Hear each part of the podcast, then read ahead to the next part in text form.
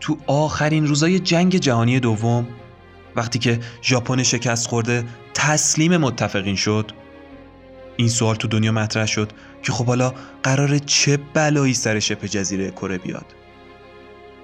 ژاپن بعد دهه ها اشغال و استعمار شبه جزیره کره حالا تو جنگ جهانی شکست خورده بود و کشور کره که سالها مستعمره ژاپن بود حالا مثل یه بچه یتیم منتظر بود کسی پیدا شه و سرپرستیشو قبول کنه.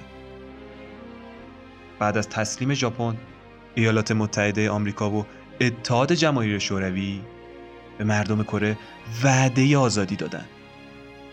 اونا توافق کردن که موقتا کره رو به طور مساوی به دو بخش تقسیم کنن و تا زمان اتحاد مجدد مدار 38 درجه شمالی به عنوان مرز دو کره تعیین شد. و این سرآغاز جدای یک ملت بود.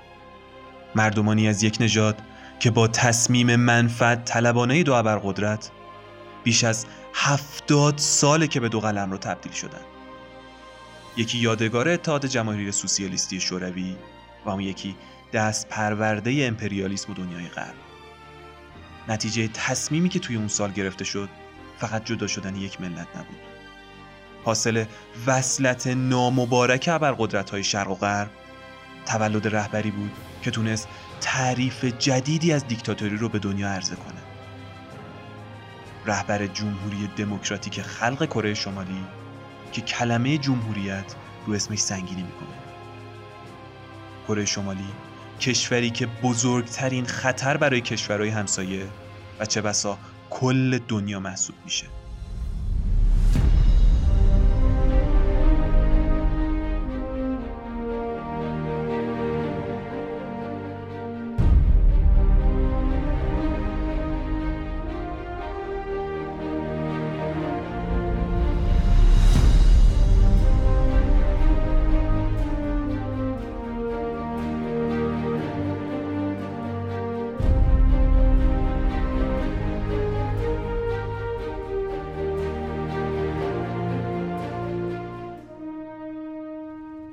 خوش اومدید به پادکست رافکده.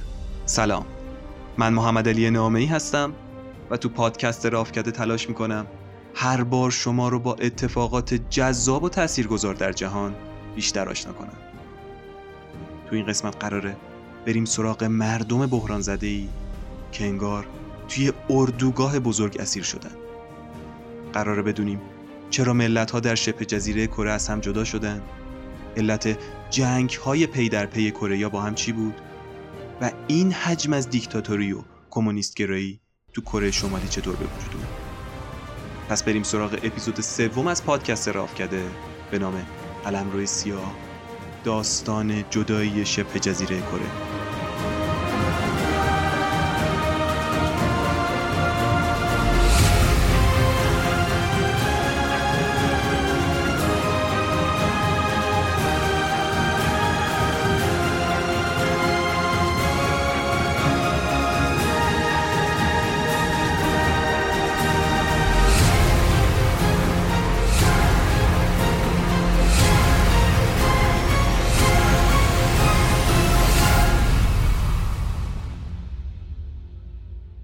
کره ضرب المثل قدیمی است که میگه گوران که همه تازند موران همه جان بازند.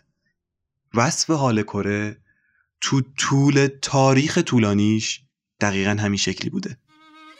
کشوری که از بخت بدش به لحاظ جغرافیایی سیاسی تو آسیا دقیقا تو منطقه که همسایه پرقدرتش بارها و بارها به اون حمله کردن و اونجا رو تحت تاثیر اتفاقات مختلف قرار دادن. داستان کره تقریبا از اواخر جنگ جهانی دوم شروع میشه. وقتی که مردم کره مثل سایر مستعمرات ژاپن به پایان سی و پنج سال استعمار این امپراتوری به سرزمین و سرنوشتشون امید داشتن. انگار همه مبارزات و آرزوهای مردم کره داشت نتیجه می‌داد و برآورده می‌شد. ژاپن سنگر به سنگر در حال عقب نشینی بود. ایتالیا هم که از همپیمانای ژاپن بود تقریبا داشت بدون هیچ قید و شرطی تسلیم متفقین می‌شد از طرفی هم شوروی فشار سنگینی به جبهه آلمانیا وارد کرده بود و تقریبا همه چیز داشت برای آزادی کره و مردمانش فراهم می‌شد. اما این تازه آغاز ماجرای کره بود.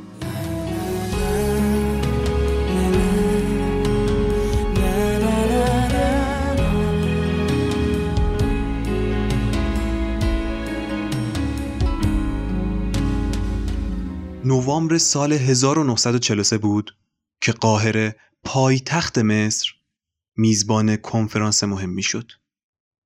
کنفرانسی با حضور سه شخصیت بسیار مهم. فرانکین روزولت، رئیس جمهور وقت آمریکا که اگه یادتون باشه تو اپیزود سهشنبه سیاه هم به ایشون پرداختیم. وینستون چرچیل، نخست وزیر وقت بریتانیا و ژنرال چیان کای، رئیس دولت چین. موضوع کنفرانس هم مشخص بود. شبه جزیره کره. این سه نفر نشسته بودن دور هم و می‌خواستن راجع به آینده مردمان کره تصمیم بگیرن. اما تو این کنفرانس جای یه نفر خیلی خالی بود. رهبر اتحاد جماهیر سوسیالیستی شوروی جوزف ویساریونوویچ استالین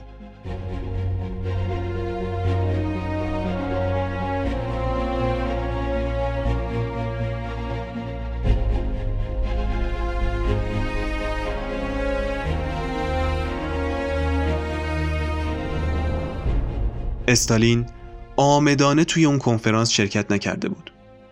اون احتمال می‌داد حضور ژنرال چیانگ چینی تو کنفرانس باعث تحریک ژاپن علیه جماهیر شوروی بشه.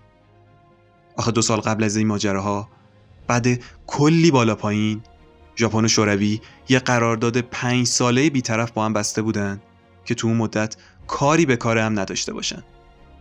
چین هم با موش دووندن تلاش می‌کرد شوروی و ژاپن بزنن زیر قراردادشون. چون ژاپن و چین همسایه هم بودن و حضور شوروی تو چین باعث می‌شد ژاپن فکر حمله به چین رو از سرش در بیاره. اون کنفرانس حدود سه روز طول کشید. اما تقریبا خروجی درست درمونی نداشت. جز اینکه جنگ اونقدر ادامه پیدا کنه تا ژاپن بدون هیچ قید و پیش شرطی خودشو تسلیم متفقین کنه. رهبرای اون سه کشور تصمیم گرفته بودند که به اسارت مردم شبه جزیره کره مهر پایانی بزنن.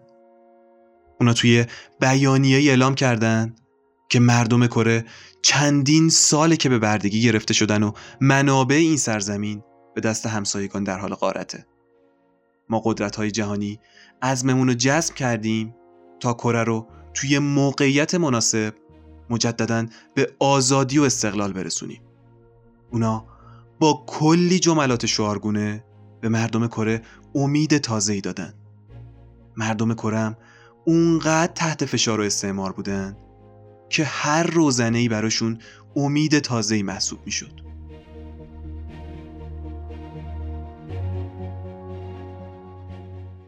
حالا این وسط سران ژاپن و همپیماناش معتقد بودن که کره فعلا آمادگی حکومتداری رو نداره و چندین دهه نیاز داره تا راه و روش حکومتداری رو یاد بگیره. ژاپن هم که عضو نیروهای محور بود دیگه خیلی علنی می‌گفت این کشور مدت زیادیه که مستعمره منه و منم خیلی خوب دارم این کشور رو اداره می‌کنم. هیچ مشکلی هم نه من با مردم کره دارم نه اونا با من. به رد کارتون کاری به این شبه جزیره هم نداشته باشید. اما ژاپن از سال 1910 تا پایان جنگ جهانی دوم در کمال خشونت و بیرحمی به مردم کره حکومت می‌کرد. اون حتی برای اینکه مردم کره بیشتر به ژاپن وابسته باشن سعی کرد که فرهنگ و تاریخ و زبان کره رو نابود کنه. یکی از اولین اقداماتش هم این بود که سلسله چوسان رو که از مدتها قبل به کره حکومت می‌کرد و محبوبیت داشت وادار به کنارگیری از قدرت کرد تا در آینده هیچ عامل احتمالی نتونه حکومتش رو تهدید کنه. مردم کره بارها و بارها علیه حکومت ژاپن دست به تظاهرات زدن. نتیجهشم یا دستگیری بود یا سر به داغ. توی یکی از بدترین حوادث اون تظاهرات پلیس ژاپن 500 نفر از معترضین کره رو توی کلیسا حبس کرد و کلیسا رو به آتیش کشید. تمام اون 500 نفر و افرادی که برای دعا به اون کلیسا رفته بودن جزغاله شدن ژاپن حتی برای تأمین ضروریات ماشینای جنگیش صدها هزار کره رو به خدمت ارتشش فراخوند و تقریبا دو میلیون نفر از شهروندای کره رو تو ارسای ساخت و ساز استخراج معادن و کشاورزی به بیگاری گرفت. یکی از هولناکترین بودهای این بیگاری نوعی بردهداری جنسی بود. ژاپنیا حدود دیویست هزار زن کره رو مجبور کرده بودند تا به عنوان زنان تسلی بخش تو روسپیخانه های ارتش ژاپن کار کنند. از اون کنفرانس دو سال گذشت. تقریبا نه خبری از همه پرسی شد نه آزادی مردم کره. آخرای جنگ جهانی دوم بود و کشورها درگیر مسائل داخلی خودشون شده بودن. امپراتوری ژاپن هم تا اونجایی که می‌تونست داشت به معنای واقعی کلمه منابع کره رو غارت می‌کرد.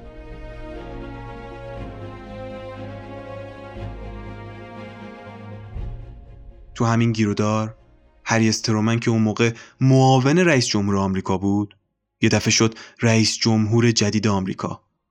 حالا قضیه چی بود؟ یه شب ترومن رو احضار کردن کاخ سفید و همسر فرانکلین روزولت بهش خبر داد که شوهرش فوت کرده. اینجا بود که ترومن یه شبه از سمت معاون رئیس جمهور شد رئیس جمهور جدید آمریکا ترومن تو یکی از خطرناکترین و سرنوشت سازترین بره از تاریخ آمریکا رهبری این کشور رو به دست گرفت.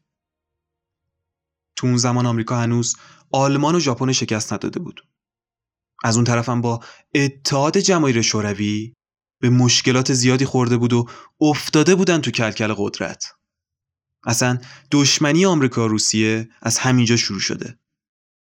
ترومن می‌خواست زودتر جنگ رو تموم کنه شوروی هم می‌خواست به نفع و روش خودش این کار رو انجام بده اما توانایی ترومن تو تصمیم گیری های سخت فقط چند ماه بعد از به ریاست رسیدنش محک زده شد او می‌خواست در مورد استفاده از یه سلاح مرگبار و جدید تصمیم گیری کنه. بمب اتم.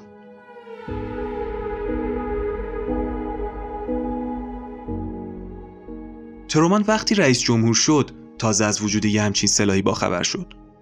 سلاحی که اونقدر سری و مخفیانه تولید شده بود که حتی وقتی تو سمت معاون رئیس جمهور بود از اون اطلاعی نداشت. بعد از اینکه آمریکا اولین بمب اتمیش رو تو نیو مکزیکو آزمایش کرد و قدرتش رو به چشم دید مقامات آمریکا فوراً سراغ ژاپن رفتن و به اونا هشدار دادن که آمریکا به یه سلاح فوق‌العاده قوی دست پیدا کرده و خواستار تسلیم بی قید و شرط امپراتوری ژاپن شدند. اما ژاپن هیچ دیدی نسبت به عمق قدرت این سلاح نداشت. برای همین این هشدارا رو جدی نگرفت. چند هفته بعد ترومن تصمیم خودشو گرفت. تصمیمی به شدت سخت و خطرناک.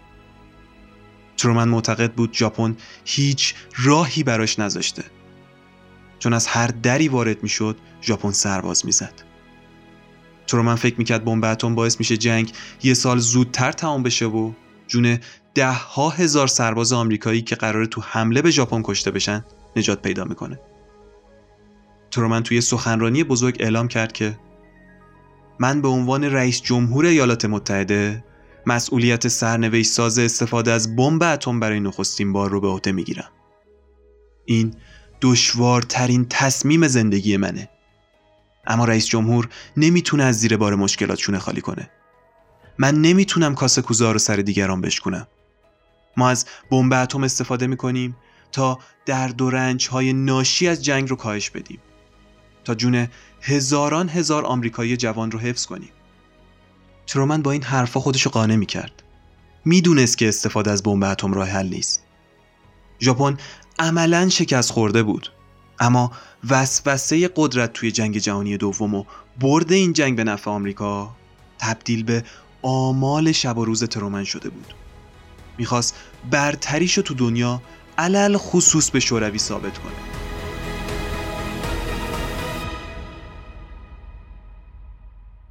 چند هفته بعد آمریکا علا رقم همه هشدارایی که به ژاپن داده بود تو صبح 6 آگوست 1945 اولین بمب اتمی خودش رو با هواپیمای بمب افکن بوینگ بی 29 به هیروشیما زد.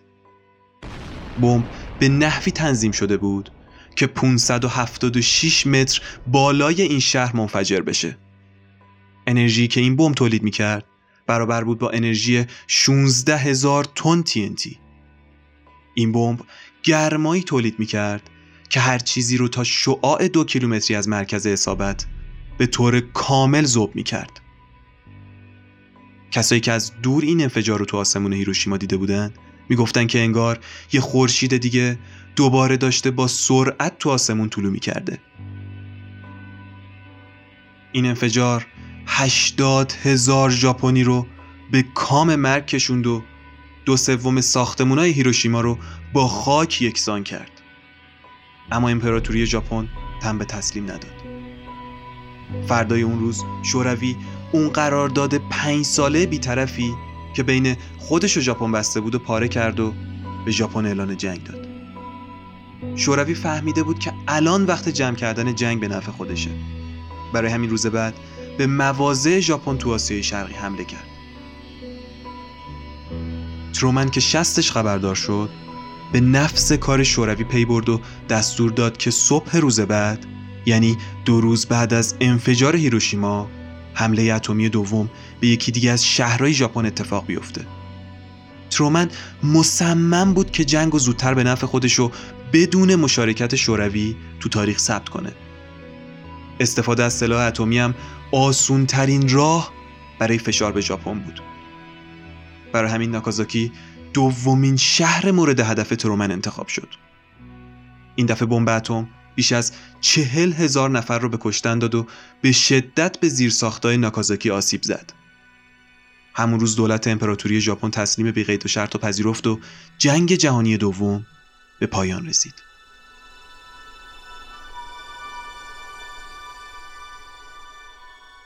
دو سال بعد از بمبارون آمریکا به هیروشیما و ناکازاکی ارتش شوروی طبق توافقی که بین استالین و ترومن انجام داد به منطقه از شمال شرقی خاک چین به اسم منچوری و باریکه شمالی کره حمله کرد و نیروهای خودش اونجا مستقر کرد.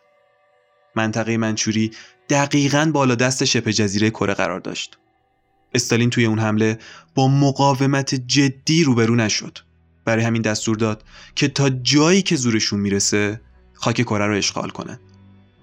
استالین توی اون حمله یه هدف اصلی داشت. می‌خواست کمونیسم توی این کشور پا بگیره تا نفوذ خودش رو تو آسیای شرقی بیشتر کنه. دقیقا همون ترفندی که تو کشورهای اروپای شرقی انجام داده بود و ازش هم نتیجه گرفته بود. ترومن اینجا شکه میشه چون اصلا فکر نمی‌کرد استالین به این سرعت بتونه منچوی رو اشغال کنه. اون متوجه میشه که سربازای شوروی اومدن تو خاک کره و دارن همینطور پیشروی می‌کنن. از نوع تحرکات و بار و بندیلی هم که آورده بودن معلوم بود که می‌خوان اونجا موندگار بشن. ترومن می‌فهمه که داره دور می‌خوره و باید مدعی تصاحب بخشی از خاک کره بشه. چون اون بود که موفق شده بود ژاپن رو با شرایط مورد نظرشون تسلیم کنه. فردای اون روز به استالین تلگراف می‌زنه و باش توافق می‌کنه که تو کشور مرزی رو ترسیم کنن که ارتش دو کشور برای پذیرش تسلیم ژاپن با همونجا دیدار کنه. از صحبت و تلگراف هم کاملا مشخص بود که هر دو طرف از هم حساب می‌برن. اما این بیشتر استالین بود که یه ترس درونی ترومن داشت. بالاخره بمب اتم ترومن نسخو از همه کشورها کشیده بود. استالین هم می‌دونست اگه شرط رو قبول نکنه با اینکه هر دو توی جبهه هستن. اما ترومن اونقدر کل شق باشه که اتحاد جماهیر شوروی رو به بمب اتم تهدید کنه.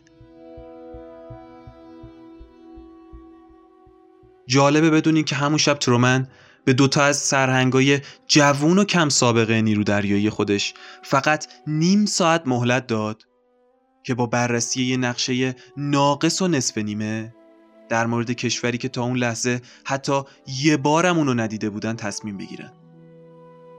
تصمیمی که آینده کره رو به شدت تغییر داد. اونا باید تو نیم ساعت مرزبندی دو کره رو مشخص می‌کردن. اون دوتا سرهنگ همطور که داشتن یه نگاه به نقشه مینداختن و یه نگاه به ساعت و اصلا ما تو مبهوت مونده بودن که اینجا چی کار می‌کنن و نقشه‌ای که دستشونه برای کجاست؟ یه دفعه چششون افتاد به مدار 38 درجه شمالی. گفتن آقا اینجا بهترین بخش برای تقسیم شبه جزیره است. بالا میشه قلمرو سیاه شوروی بخش جنوبی اون رو که سئول هم جزوش هست به نام خودمون می‌زنیم. پس با یه توافق از سر دستپاچگی مدار 38 درجه شمالی رو به عنوان خط مرزی شبه جزیره به جهان معرفی کردن.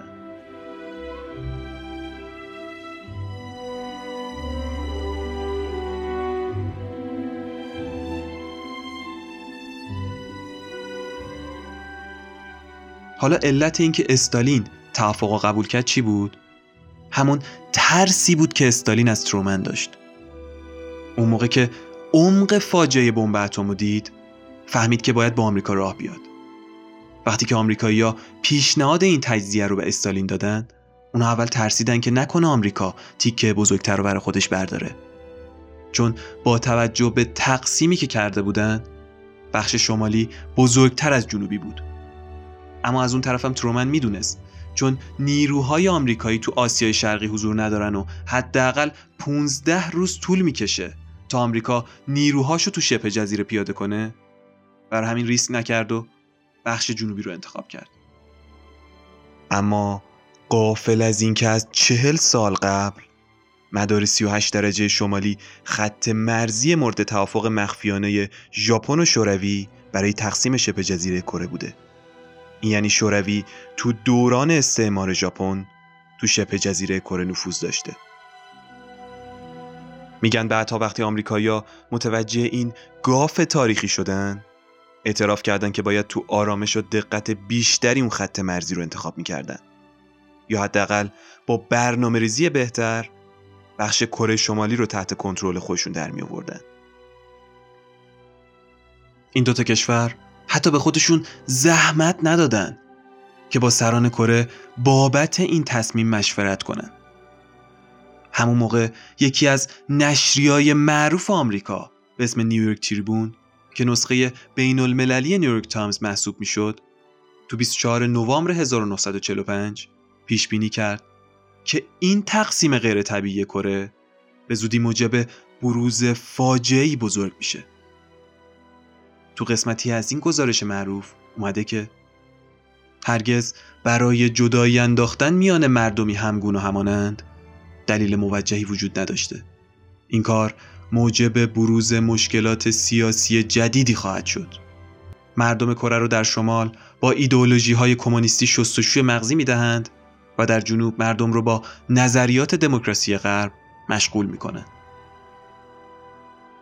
پیشگویی که هیئت تحریری این روزنامه تو اون سال انجام داد عین حقیقت بود. این خط فاصل نتیجهش ایجاد دو کره متفاوت با ایدئولوژی های متضاد هم بود. یکی در جنوب که آمریکا ازش یک کشور دموکراتیک ساخت اون یکی در شمال که شوروی اون رو به یک کشور کمونیست افراطی تبدیل کرد. از اون به بعد بود که سر ناسازگاری و تعارض بین این دوتا کشور شروع شد.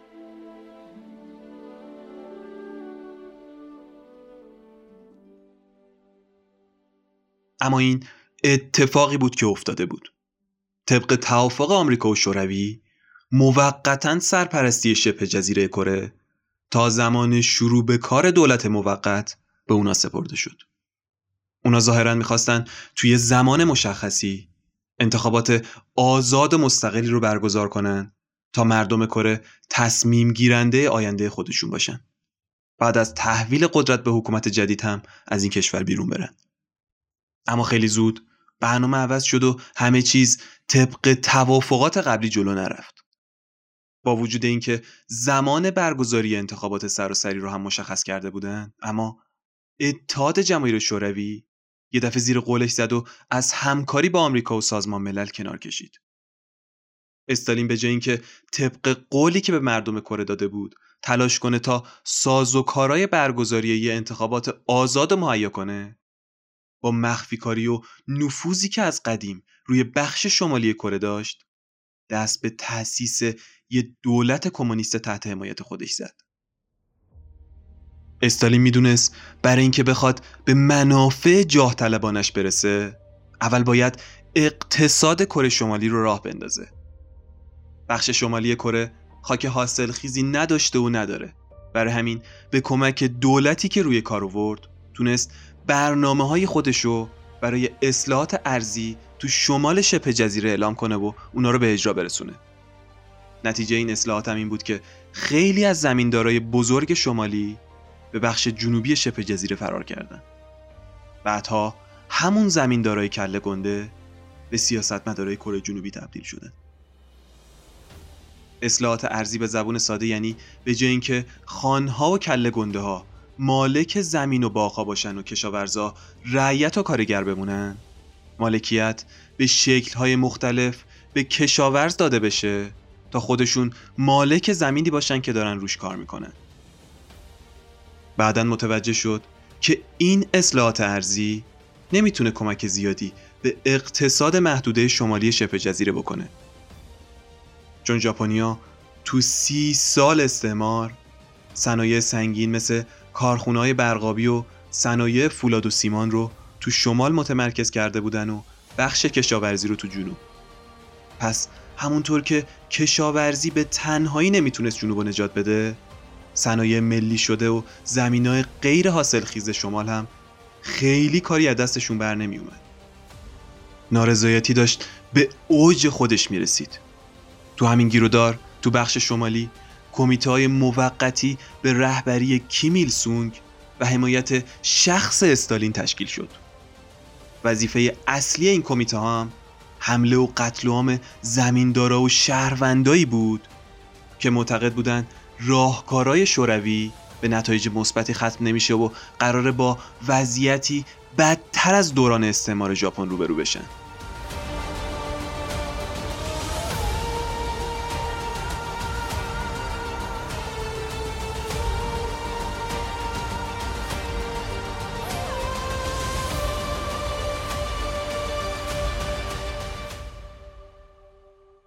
حالا کیمیلسون کی بود؟ یه جوون به شدت متأثر از عقاید کمونیستای تندرو فعالیت های سیاسی این بشرم با حملات مسلحانش به ارتش ژاپن شروع شد. پررنگترینش هم تو سال 1937 بود که با فرماندهی خودش خیلی خودجوش چند نفر رو جمع کرد و شبونه به یه پاسگاه ژاپنی حمله کرد. تو اون حمله رئیس و همه سربازای اون پاسگاه رو به رگبار بست به خاطر همین کارشم تحت تعقیب ارتش ژاپن قرار گرفت.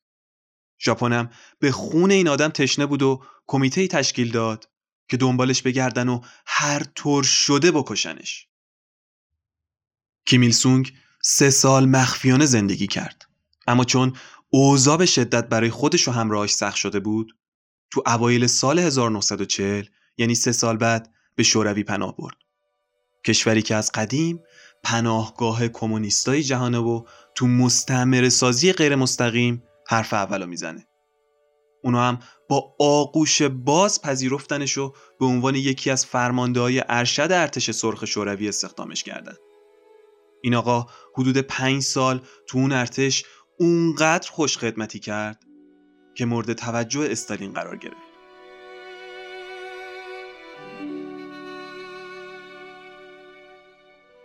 بعد از شکست ژاپن و اشغال قسمت شمالی کره توسط ارتش سرخ شوروی تو سال 1945 کیمیل سونگ دوباره به کره برگشت.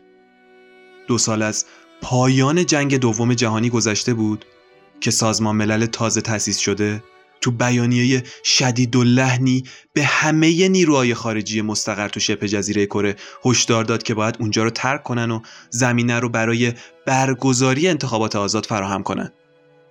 شوروی اما با سراحت اعلام کرد که مسئله شبه جزیره تو حوزه وظایف سازمان ملل نیست و این سازمان حق دخالت تو امور کره رو نداره.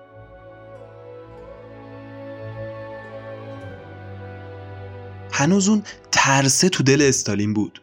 برای همین چند ماه بعد از اون بیانیه‌ای که سازمان ملل منتشر کرد با فشار آمریکا انتخابات برگزار شد. اما انتخابات بخش شمالی از بخش جنوبی جدا بود. بالاخره دهم می سال 1948 بیش از 92 درصد از رای دهندگان بخش جنوبی کره به نمایندگان مجمع ملی جدید رای دادن و حزب محافظه کار دموکراتیک کره به عنوان حزب حاکم انتخاب شد. پنج روز بعد این حزب سینک بانری 75 ساله رو به عنوان رهبر حزب حاکم انتخاب کرد. رهبری محترم و پرتلاش که تمام عمرشو برای کسب استقلال کره تراش کرده بود.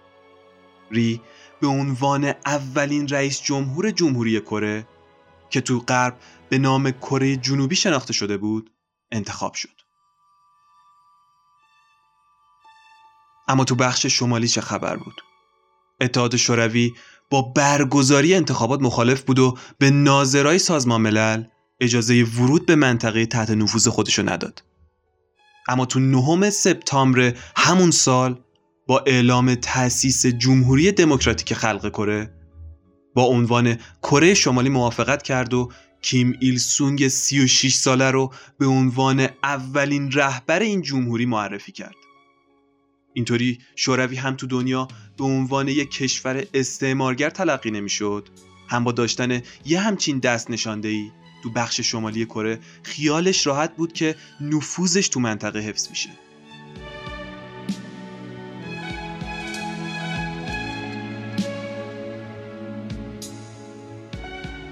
طبق بیانیه سازمان ملل مقامات شوروی اواخر سال 1948 نیروهاش از کره شمالی بیرون کشید و تو آخرین روز از ماه جوان سربازای آمریکایی هم به کشور خودشون آزم شدن.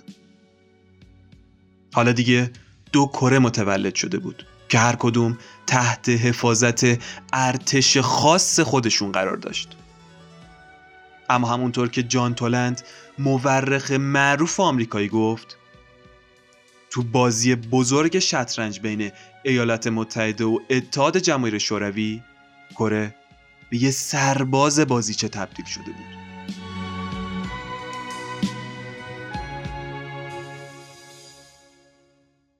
دو سال از اون قضیه گذشت.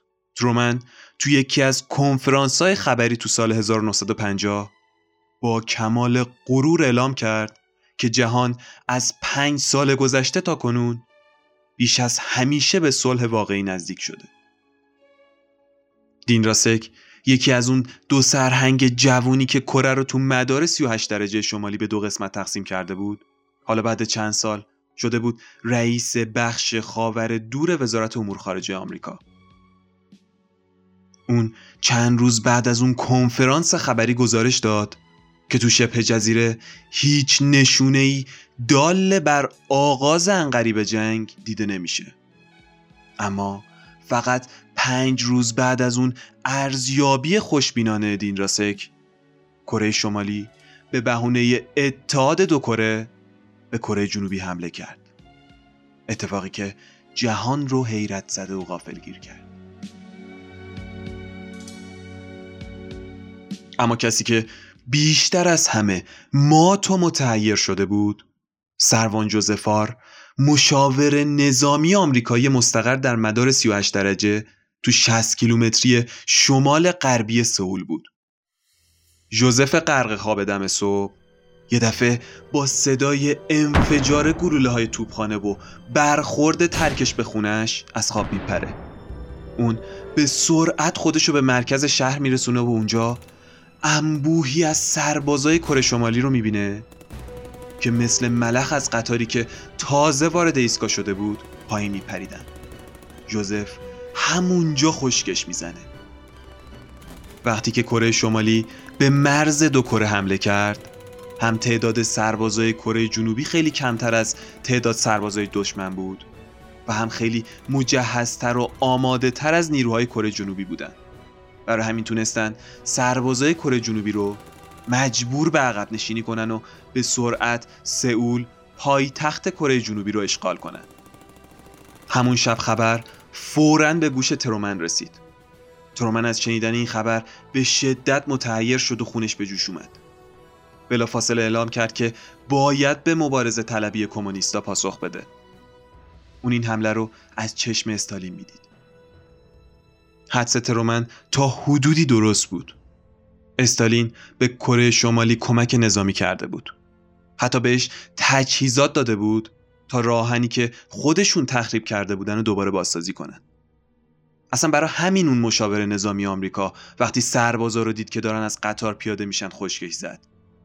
چون اصلا اون راهن خراب بود و کار نمی‌کرد. استالین خودش تو اون جنگ شرکت نکرد. حتی برای متقاعد کردن ترومن به عدم مشارکتش تو این جنگ هزار مشاور نظامی خودش رو از کره شمالی خارج کرده بود. استالین داشت خیلی زیرکانه کیمیل سونگ رو کنترل می‌کرد. اون بهش گفت اگه به کمک نیاز داشتی برو سراغ رهبر چین ماوتسه تونگ. حالا ماوتسه کی بود؟ یه آدم به شدت کمونیست. کیم هم نقشش رو به رهبر جدید چین گفت و اونم موافقت کرد. از اون طرف ترومن به این نتیجه رسید که باید از سازمان ملل کمک بگیره تا از طریق اون کره جنوبی رو از سقوط نجات بده.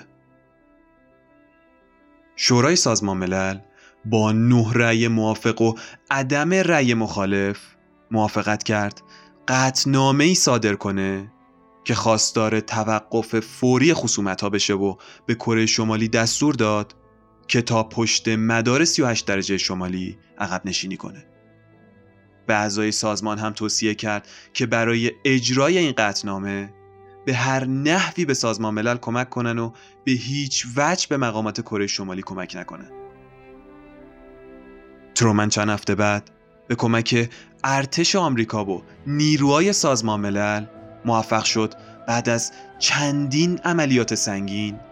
خطوط تدارکاتی نیروهای کره شمالی رو در هم بپاشونه و بین سپاهیان اونا جدایی بندازه.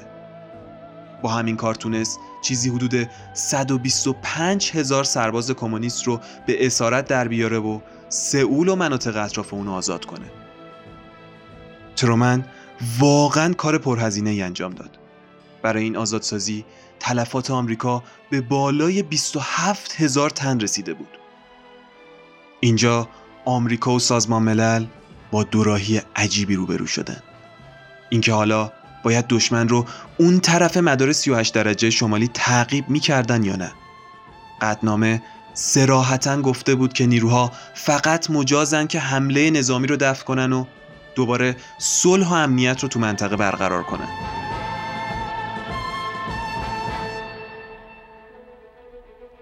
اما حالا ترومن و سازمان ملل درگیر بحث جدیدی شدن. ترومن می‌گفت که این مأموریت باید تغییر کنه و تبدیل به تسخیر کره شمالی و وحدت دوباره کره بشه. سه روز بعد سازمان ملل با نظر ترومن موافقت می‌کنه و چند روز بعد نیروهای آمریکا و سازمان ملل یه حمله تمام ایار رو به سمت کره شمالی شروع می‌کنن. اونا موفق میشن تا پیونگیانگ پیش برن و پایتخت کره شمالی رو اشغال کنند.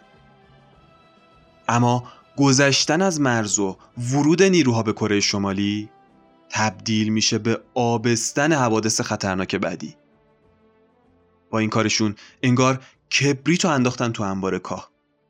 حالا چین کمونیست هم که ترسیده بود نکنه ترومن بخواد به چین و مواضعش حمله کنه وارد معرکه جنگ میشه.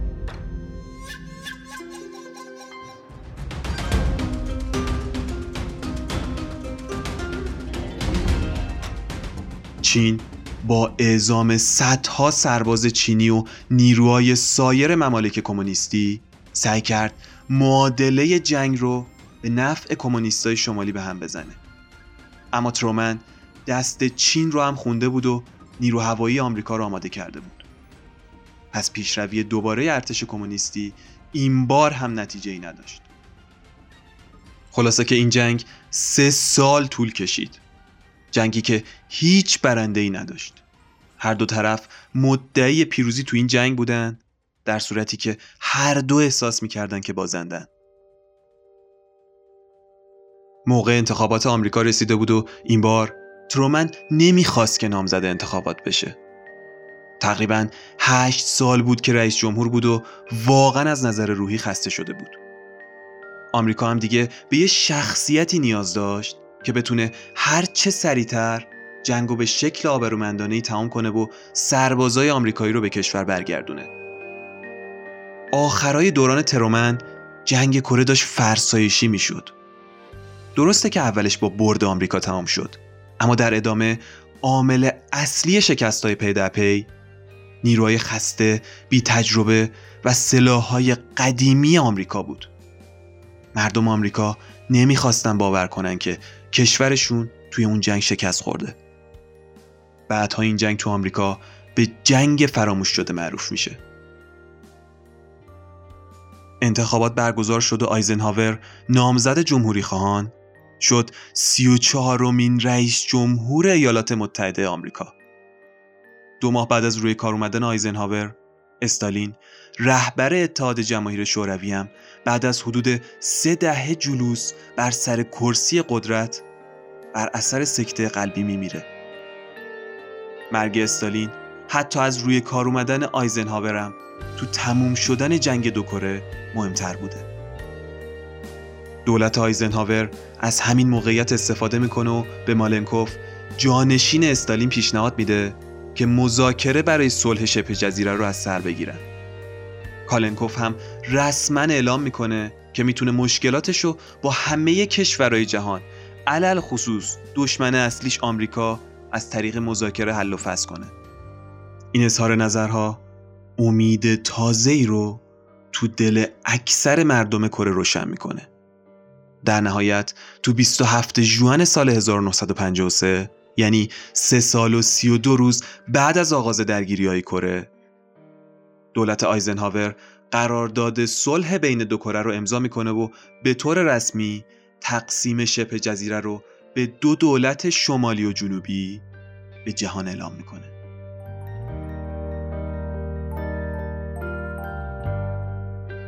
جنگ دو هم دقیقا همون روز به پایان می‌رسه. اینو می‌شد از سکوت مطلقی که بعد از سه سال تو منطقه وجود داشت حس کرد. هر دو کره بعد از اعلام آتش بس مدعی پیروزی بودند. بازماندگان هر دو بخش در محیطی آکنده از مرگ و نابودی گرفتار شده بودند. هر دو کشور خرابی های سختی رو متحمل شده بودند. کره جنوبی از نبردای زمینی سال اول و کره شمالی از بمباران بیوقفه هوایی دیگه چیزی برای دست دادن نداشت. این جنگ ملت رو تقریبا به خاک سیاه نشوند. تخمین زده میشه که چیزی حدود 6 میلیون نفر از جمعیت سی میلیونی کره کشته شدن. زیرساختای هر دو کره تو اون سه سال جنگ به صورت تقریبا 100 درصد نابود شد. اما با تموم این اتفاقا حالا دیگه سرزمین اسرارآمیز کره شمالی رسما متولد شده بود.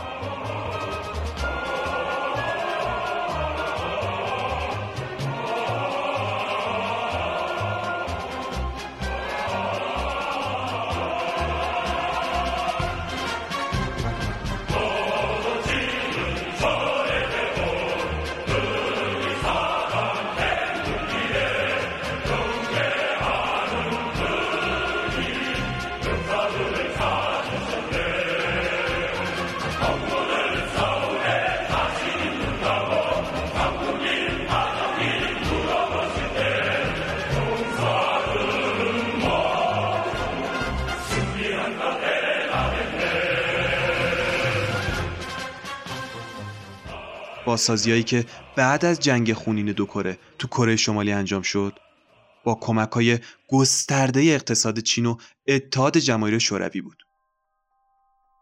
دولت کره شمالی بعد از جنگ گام سه ساله اول خودش رو بر اساس مفهوم خود اتکایی نوشت. طبق این برنامه دولت انتظار داشت که مردم خودشون غذای خودشون رو تأمین کنن.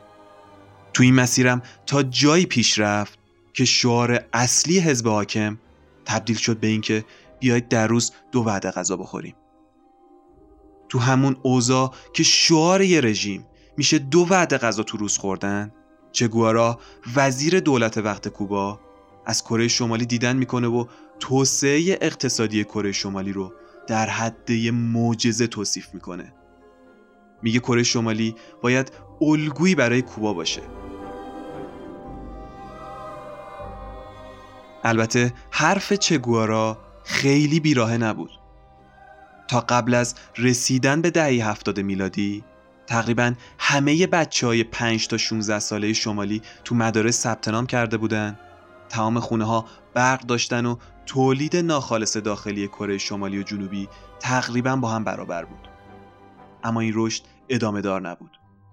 کلا تو کره شمالی مثل ما ایرانیا داستانای زیبا همیشه زودتر از اونچه که فکرشو بکنید به انتها می‌رسه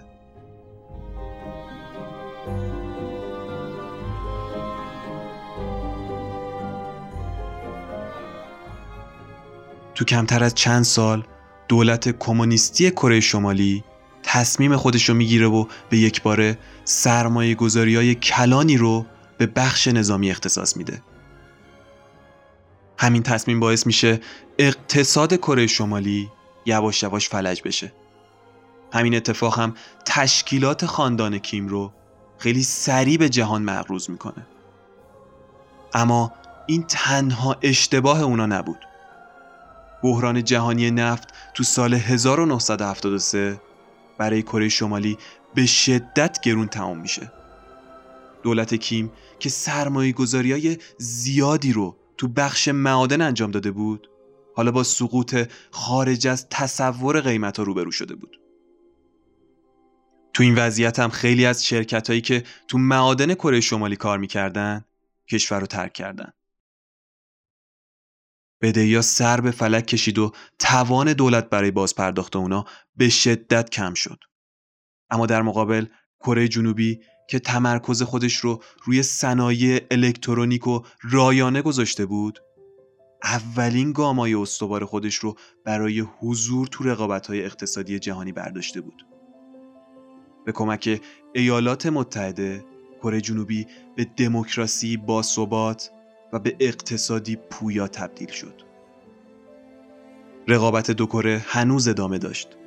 وقتی که کره جنوبی المپیک سال 1988 رو تو سئول برگزار کرد، کره شمالی هم اقدام به برگزاری رقابت‌های جهانی جوانان تو پیونگیان کرد تا به خیال خودش از رقیب جنوبی جا نمونه.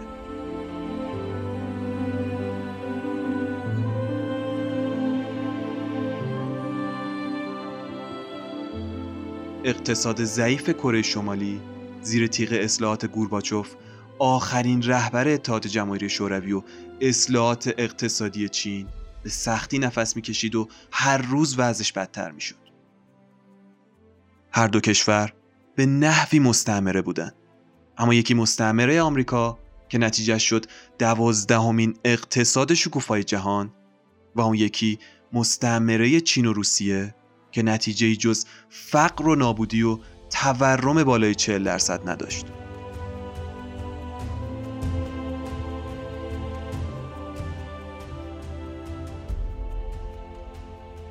در نهایت فروپاشی اتحاد جماهیر شوروی که مهمترین منبع اقتصادی شمالیا بود این کشور رو به انزوای جهانی فرو برد. در قیاب حمایت های چین و شوروی قحطی بزرگ تو بخش شمالی کره آغاز شد. تو نبود آمار رسمی و نظارت های جهانی تخمین زده میشه که به دنبال قحطی چیزی حدود 3.5 میلیون نفر به کام مرگ فرو رفته باشن. تو کمتر از نیم قرن رشد کره جنوبی و رکود کره شمالی منجر به ایجاد یه شکاف ده برابری بین دو نیمه ای شد که یه زمان کشوری واحد بودن. سیاهی مطلقی که به اسم سیانت از مردم کره شمالی تا امروز هم ادامه داره. تا امروز هیچ آمار رسمی و قابل اتکایی در مورد وضعیت معیشت و سلامت مردم کره شمالی وجود نداره. تخمین زده میشه که هنوز هم 70 درصد مردم این کشور با کمک های غذایی نهادهای بین المللی شکم خودشون سیر می‌کنه. بر اساس برآوردها استانداردهای زندگی در جمهوری دموکراتیک خلق کره با استانداردهای زندگی توی کشور جنوبی صحرای آفریقا برابری می‌کنه. این یعنی حدود یک دهم از متوسط سطح زندگی تو کره جنوبی. یه شمالی به طور متوسط ده سال کمتر از یه جنوبی عمر می‌کنه و تو طول زندگی خودش شانس استفاده از تلفن‌های هوشمند، شنیدن اخبار از رسانه‌های مختلف، استفاده از اینترنت و رسانه‌های نوشتاری آزاد و حتی عاشق شدن رو نداره. تمام اون چه که ما از کره شمالی می‌دونیم بر اساس نوشته ها و خاطرات کسایی که تونستن به هر طریقی از مرزای تاریک و مخوف این کشور فرار کنن و خودشونو به کشورهای دیگه برسونن. یا خبرنگارایی که تحت نظارت حزب حاکم کره شمالی شانس بازدید برنامه ریزی شده از این کشور رو داشتن. ملت سرزمین کره هنوز که هنوزه از هم جدا هستن و سیستم رهبری مقرور و دیکتاتوری کره شمالی عامل اصلی این جداییه. تو کره خانوادهایی هستن که به خاطر این جدایی بیش از پنجاه ساله که نتونستن همدیگر رو ببینن. جالبه بدونید تو سال 2000 مردم کره یک لحظه لذت آنی این وحدت رو چشیدن. وقتی که قهرمانای دو کره تو مراسم افتتاحیه المپیک سیدنی کنار همدیگه قدم زدن. حرکت هماهنگ و در کنار همدیگه این قهرمانا 110 هزار جمعیت رو به زانو در آورد و لحظه احساسی رو رقم زد. اونا دقایقی رو دوش به دوش هم زیر یه پرچم گام برداشتن و برای چند دقیقه طعم همدلی و وحدت رو چشیدن. اگه دوست داشتین از این همدلی و حال هوا بیشتر بشنوین و بدونین پیشنهاد می‌کنم صفحه اینستاگرام رافکده رو دنبال کنین